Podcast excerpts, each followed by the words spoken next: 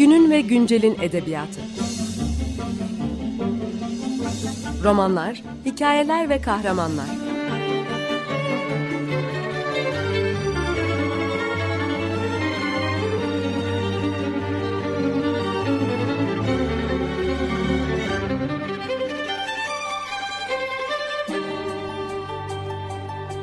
Hazırlayan ve sunan Seval Şahin.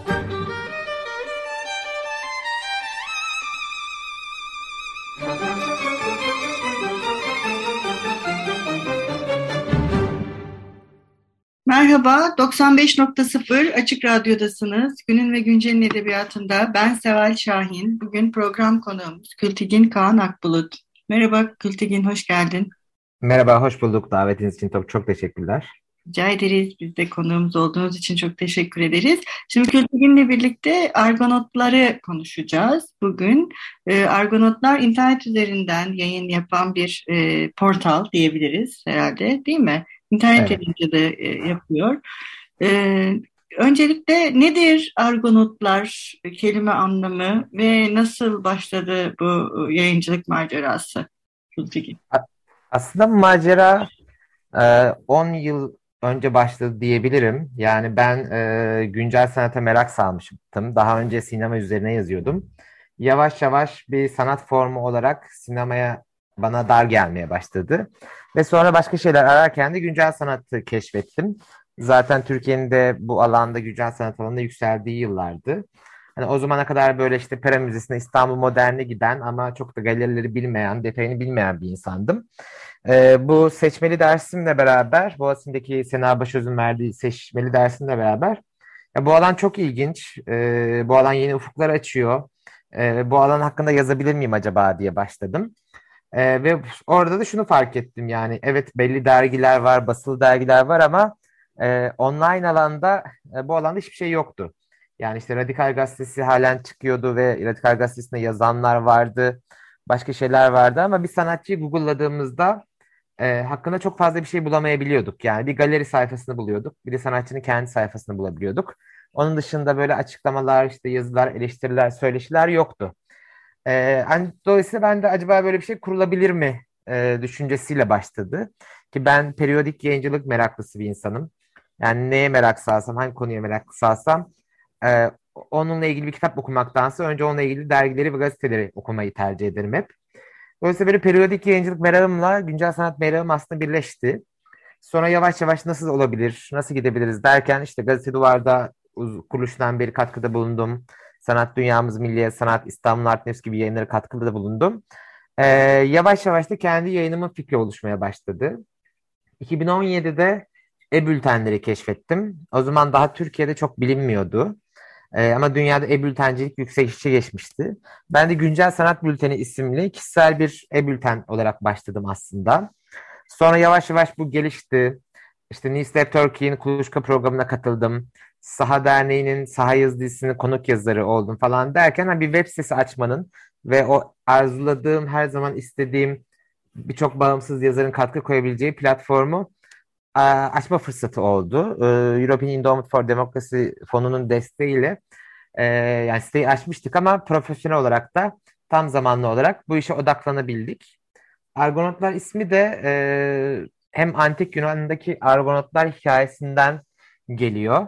Teseus'un gemisinden hem de Maggie Nelson'ın Argonotlar isimli romanından geliyor. İkisi iki hikaye aslında bizim için birleşti.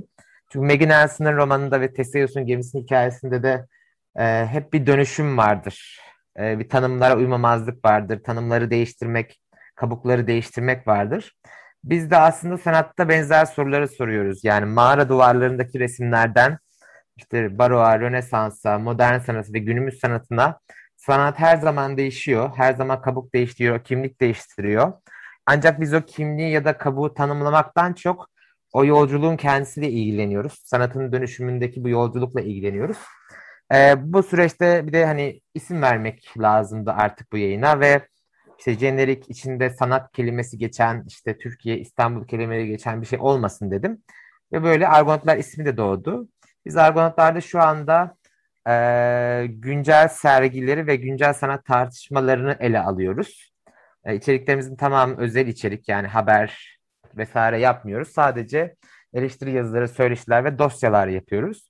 E, ekip olarak queer feminist aktivizmden geldiğimiz için de queer feminist sanatta daha da odaklanıyoruz. E, böyle bir yayınız. Evet, e, queer feminist aktivizmi e, yani desteklemeniz ve e, bu aslında Türkiye'de bayağı büyük bir boşlukla dolduruyorsunuz böylece değil mi? Argonotların varlığı hem de buna büyük bir hizmet etmiş oluyor. Peki şey söyleyeceğim e, Kültigin, çağdaş sanat üzerine eleştirel düşünce üretmek. Yani bundan ne anlıyoruz? Bu böyle kolay bir şey mi? Ve e, Türkiye'deki çağdaş sanat üzerine eleştirel düşünce üretmenin pratikleri, pratiklerinde bu tür bir yayıncılığın nasıl bir yeri var? E, aslında güncel sanat üzerine e, 90'lı yılların sonundan beri Türkiye'de çok önemli üretimler var. E, zamanda çıkan daha böyle bağımsız ve one shot dergiler ve gazetelerden veya yayınlardan tutun. Mesela iletişim yayınlarının sanat hayat serisine, Yapı Kredi'nin e, Sanat Dünyamız dergisine böyle bakarsak veya işte kataloglara, sergi kataloglarına vesaire bakarsak aslında geniş bir literatür var. Ancak bu literatür biraz daha e, sanat dünyasının içinde kalan bir literatür, literatürdü. Benim hep şey diye tarif ettiğim, maksimum 2000 kişi diye tarif ettiğim sanat yazarı, sanat okuyucusu, sanatçı, sanat profesyoneli, belki sanat öğrencilerin bir kısmı bunların okuduğu, bunların kafa yorduğu ve koleksiyonlarda de dahil edebiliriz. Bunların okuduğu, bunların kafa yorduğu biraz daha buraya seslenen bir yayıncılık anlayışı vardı. Tabii ki bunların dışında dediğim gibi işte Radikal Gazetesi'nde birçok başka dergilerde e, güncel sanata da alan açılıyordu. Ben de zaten oralarda okuyarak biraz büyüdüm. Ancak yine de böyle e, dar bir alana sesleniyordu. Şu anda aslında yaptığımız şey, yapmaya çalıştığımız şey e, güncel sanatı ve güncel sanat eleştirisini diğer alanlarda olduğu gibi yani edebiyat, sinema, müzik gibi alanlar veya tiyatro gibi alanlarda olduğu gibi daha kitlesel bir yere taşıyabilmek. Yani daha çok insanın ilgisini çekebilecek bir hale getirmek. Bugün baktığımızda e, bununla ilgili bir yazı yazmıştım. Rakamlarda var. İşte Pera Müzesi'ni yılda kaç kişi ziyaret ediyor? İstanbul Moderni yılda kaç kişi ziyaret ediyor? Beyinlerin ziyaretçi sayısı kaç? Bu rakamlara baktığımızda aslında çok büyük sayılardan bahsediyoruz. Yani 400 bin kişi, 500 bin kişi bazen milyonlara varıyor. Demek ki bir izleyici var. Demek ki bir meraklı insanlar var. Ee, ve bunların bir kısmı okuyucu da olmak isteyecek. Yani anlamak isteyecek, görmek isteyecek. Nasıl hani bir K24 edebiyat yayını varsa, Açık Radyo'da e, edebiyat üzerine yayınlar varsa, sanat kritik yayını hayatına devam ediyorsa biraz daha bu geniş kitleyi görecek bir yazın anlayışı, eleştiri anlayışı lazım diye düşünüyorduk. O yüzden hatta ben hep şey derim, e, yani bizim Ergonotların rakibi Art Unlimited ya da Art for Living gibi dergiler değil, e, daha çok mesela K24, daha çok mesela belki Altyazı dergisi, belki işte Açık Radyo. Hani bu genel kültürel iklimin bir parçası yapmaya çalışıyoruz güncel sanatı. Bu her zaman kolay olmuyor maalesef çünkü güncel sanat yapısı itibariyle yani Berlin Duvarı'nın yıkılmasından ve Sovyetlerin yıkılmasından sonra ortaya çıkan bir e, mevzu.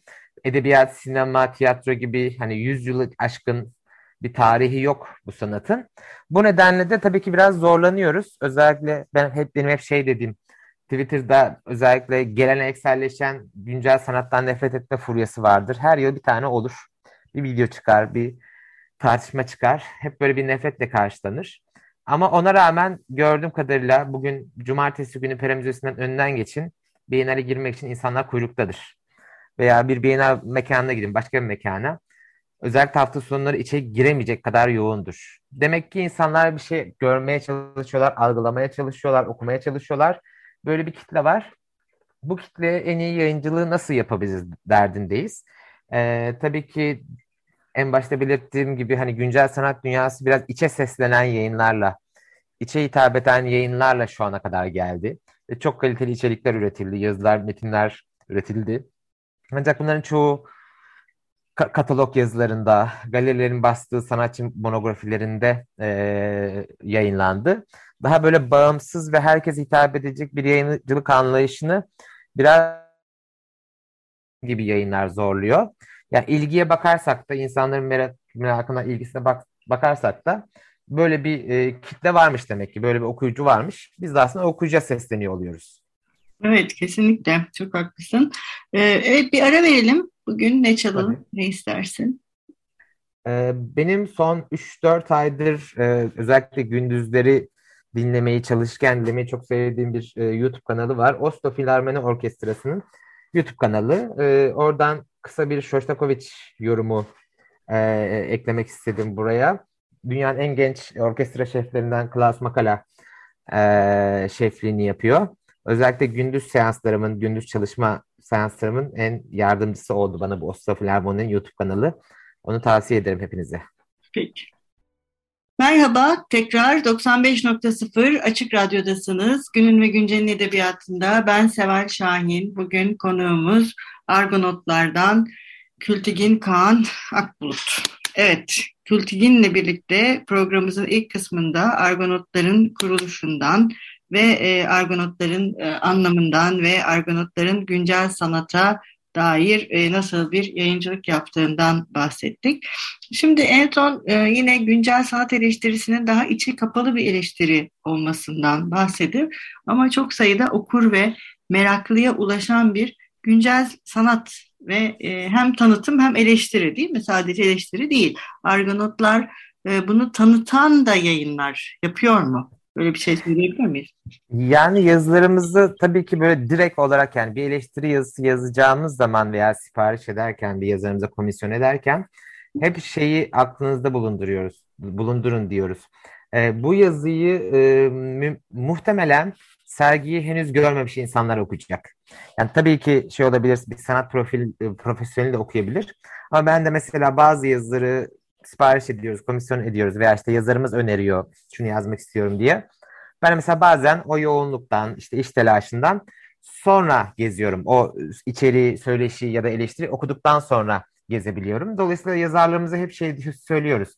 Yani evet eleştirebiliriz, daha analiz edip analizle yaklaşabiliriz, biraz daha derin konulara inebiliriz. Ama bu yazıyı hiç bilmeyen, yani o sergiye gitmemiş, e, insanlar da okuyabiliyor mu e, sorusunu kendimize soruyoruz. O yüzden de biraz böyle dışarıdan bakıp evet ben bu sanatçıyı tanımıyorum. Evet şu galeriyi, şu kurumu tanımıyorum e, veya bu sanat anlayışını çok bilmiyorum. Ama ben de okuyabilir miydim bu yazıyı diye biraz kendimize soruyoruz.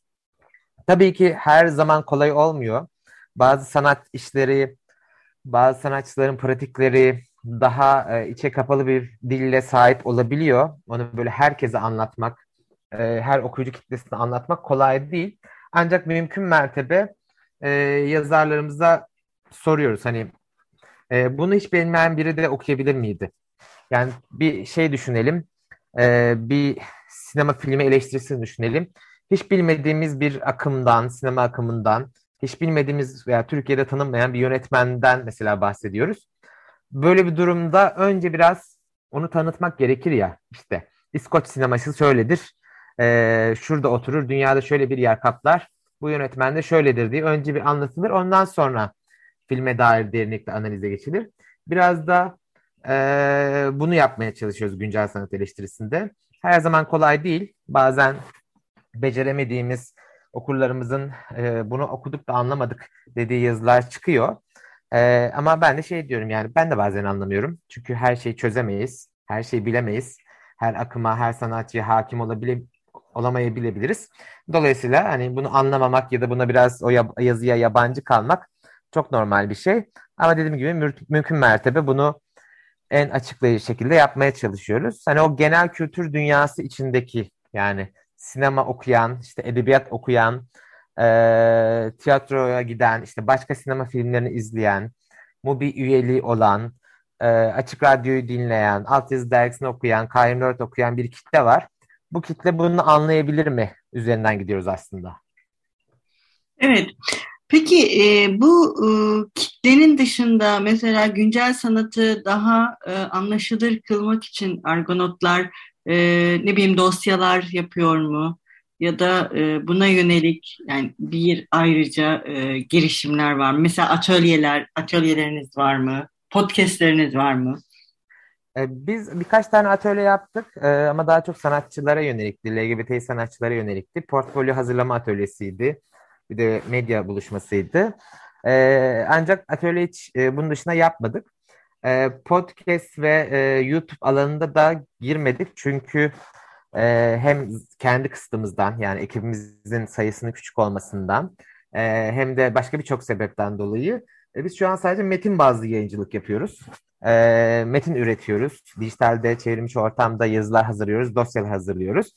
İşte podcast ve YouTube gibi formatları da e, sizin gibi dostlarımızın davetiyle veya işte Daktilo 1984 ile yaptık. E, Kıraathane İstanbul Edebiyat Evi'nin stüdyosunda yaptık. Veya Ataşehir Belediyesi bazen bizden sanatçı konuşmaları istiyor. Biraz böyle işbirlikleriyle geliştirmeye çalışıyoruz. Çünkü bizim asıl işimiz e, metin üretmek, yazı üretmek ve çevrimiçi ortam yayıncılığı yapmak. E, bu diğer şeyleri deniyoruz ama hani her zaman da becerebileceğimiz şeyler değil maalesef bunlar. Ancak e, bu dediğiniz gibi hani daha meselenin temelini anlatan şeyleri de dosyalarla, çeviri yazılarıyla, e, soruşturmalarla yapıyoruz. Geçen sene mesela Neden Hiç Büyük Kadın Sanatçı Yok e, kitabının yazarı Nina Nohli'nin kitabının 50. yılıydı. Bunu Türkiye'den kadın sanatçılara, küratörlere, akademisyenlere sorduk. Geniş kapsamlı bir dosya yaptık. Veya özellikle Türkçe içerik bulunmayan, çevrim içi ortamda Türkçe bilgi, bilgi olmayan belli konular. İşte mesela feminist art 101, işte queer art ne demektir e, vesaire. Bu tarz daha e, daha henüz dediğim gibi Türkçe içerik olmayan konulara odaklanıyoruz. Biraz bizim kişisel meraklarımızdan da kaynaklanıyor. Bazen çok iyi bir yazıyla karşılaştık bu Türkçe'de de olmalı, bu bizde de olmalı diyoruz. Bazen belli günleri kullanıyoruz. İşte 8 Mart'ta özel olarak şey yapabilir miyiz? Veya işte Onur haftasında özel olarak neler yapabiliriz deyip daha böyle e, tanıtıcı, işin güncel olanına değil de yani o günkü bir sergiye odaklanan değil de daha e, bu şey yayıncılıkları, yayıncılık alanındaki insanların evergreen dedi yani her dem taze içeriklere de biraz yoğunlaşmaya çalışıyoruz. Bunu biraz hani kendi meraklarımızla e, böyle bir yazı Türkçe'de olursa nasıl olur, nasıl bir etkisi yap, yaratır gibi birkaç dengeyi birden gözetmeye çalışıyoruz. Daha da artırmak istiyoruz tabii ki bu tarz içeriklerimizi.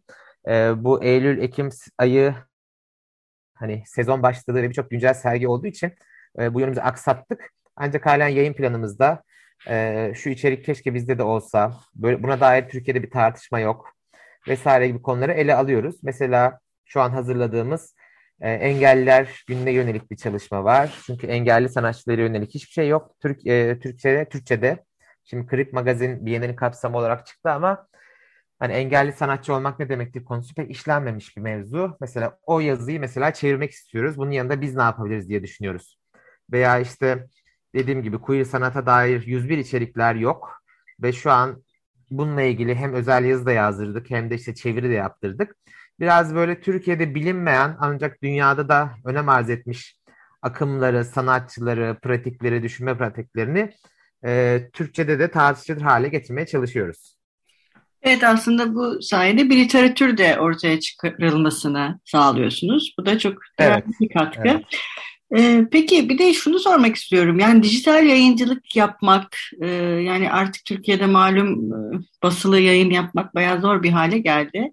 Dijital yayıncılık yapmak ve bağımsız yayıncılık yapmak e, üzerine en son yani onları da konuşarak bitirelim. Ne diyorsunuz? Bunlar nasıl memleketimiz koşulları? Ya aslında Türkiye'nin çok önemli bir bağımsız yayıncılık pratiği var. Yani karşımızda Açık Radyo gibi bir örnek var. Yani Açık Radyo varken Türkiye'de bağımsız yayıncılık yapmak e, olanaksız ya da çok zor falan diye e, şikayet etmek bence çok yanlış. E, Açık Radyo gibi örnekler varken, Altyazı Dergisi varken, birçok edebiyat dergisi vesaire varken hani bu bağımsız yayıncılık geleneğimizin çok önemli olduğunu görebiliyorum ben. Ancak tabii ki bu işin sürdürülebilirliği ya da maddi olarak e, hak edilen emeği verebiliyor muyuz? Orada bir soru işareti var. Neyse ki şimdi biraz özellikle hani Türkiye'nin demokratikleşme sorunları nedeniyle uluslararası fonlar Türkiye'de bakmaya başladı. Türkiye'de de birkaç şeyi destekleyelim demeye başladılar. Biz de bu sayede European Endowment for Democracy kurumundan destek aldık. Ancak bunu başka alanlarla da hani desteklemek, geliştirmek istiyoruz. Şu anda çeşitli gelir modelleri yaratmaya çalışıyoruz. İşte ajandamızı galerilere yıllık olarak işte belli bir miktar parayla kiralıyoruz veya işte reklamlar alıyoruz ama sadece benim reklam değil. Başka içeriksel reklamlar alabilir miyiz veya başka işbirlikleri yapabilir miyiz? Ee, veya belli tematik konularda e, uluslararası kurumlara çalışabilir miyiz diye düşünüyoruz. Hatta e, şöyle bir şey de yaptık. E, bizim hani temelimiz bağımsız yazarlarımız olduğu için e, okuyucu destekleri modelini nasıl kuralım diye geçen sene düşünürken biz sadece bağımsız yazarlarımıza odaklanan bir okuyucu destek modeli inşa edelim dedik ve Telif Kumbarası isimli bir kampanya başlattık. Bu kampanyada web sitemizden görebilirsiniz. Orada 100 TL'den 1000 TL'ye kadar bir skalada okuyucularımız destekleyebiliyor. Bu desteklerin tamamı da 2023 yılı boyunca yayınlayacağımız yazı, yazıların, yazarların telifi olarak ödeyeceğiz. Yani bağımsız yazarlarımız aslında şunu diyoruz. Bağımsız yazarlarımızın telifini okurlarımız karşılıyor. Bu nedenle de özgürlerdir demek istiyoruz aslında. Tabii ki başka kampanyalar, başka işte reklam modelleriyle geliştirmek istiyoruz. Neyse ki güncel sanat alanı biraz daha bu alanda e, bonkör bir alan diyeyim. E, bu açıdan belli açılardan daha rahat. E, ancak böyle bir sistemin kurulmasına e, Türkiye'de biraz öncülük etmek istiyoruz. Tabii ki buradaki en güzel şeylerden biri de hani Açık Radyo örneği. Açık Radyo'nun okuyucu destek kampanyasıyla, dinleyici destek kampanyasıyla e, çok güzel bir gelenek inşa ettiler. Aslında biz de kendi alanımızda bu geleneği devam ettirmek istiyoruz. Evet, ne güzel. Ee, Argonotlara daha nice yıllar dileyelim. Ee, Teşekkürler. Programlarda da buluşmak dileğiyle diyelim. Senin bitirirken söylemek istediğin ya da eklemek istediğin bir şey var mı Kültige? Evet, Açık Radyo dinleyicilerine teşekkür ederim. Yani web sitemizden dediğim gibi Instagram hesabımızdan da bu telif kumbarası destek kampanyamızı görebilirler. Davetiniz için çok teşekkürler tekrardan. Rica ederiz. Hoşçakalın. Görüşmek üzere. Hoşçakalın.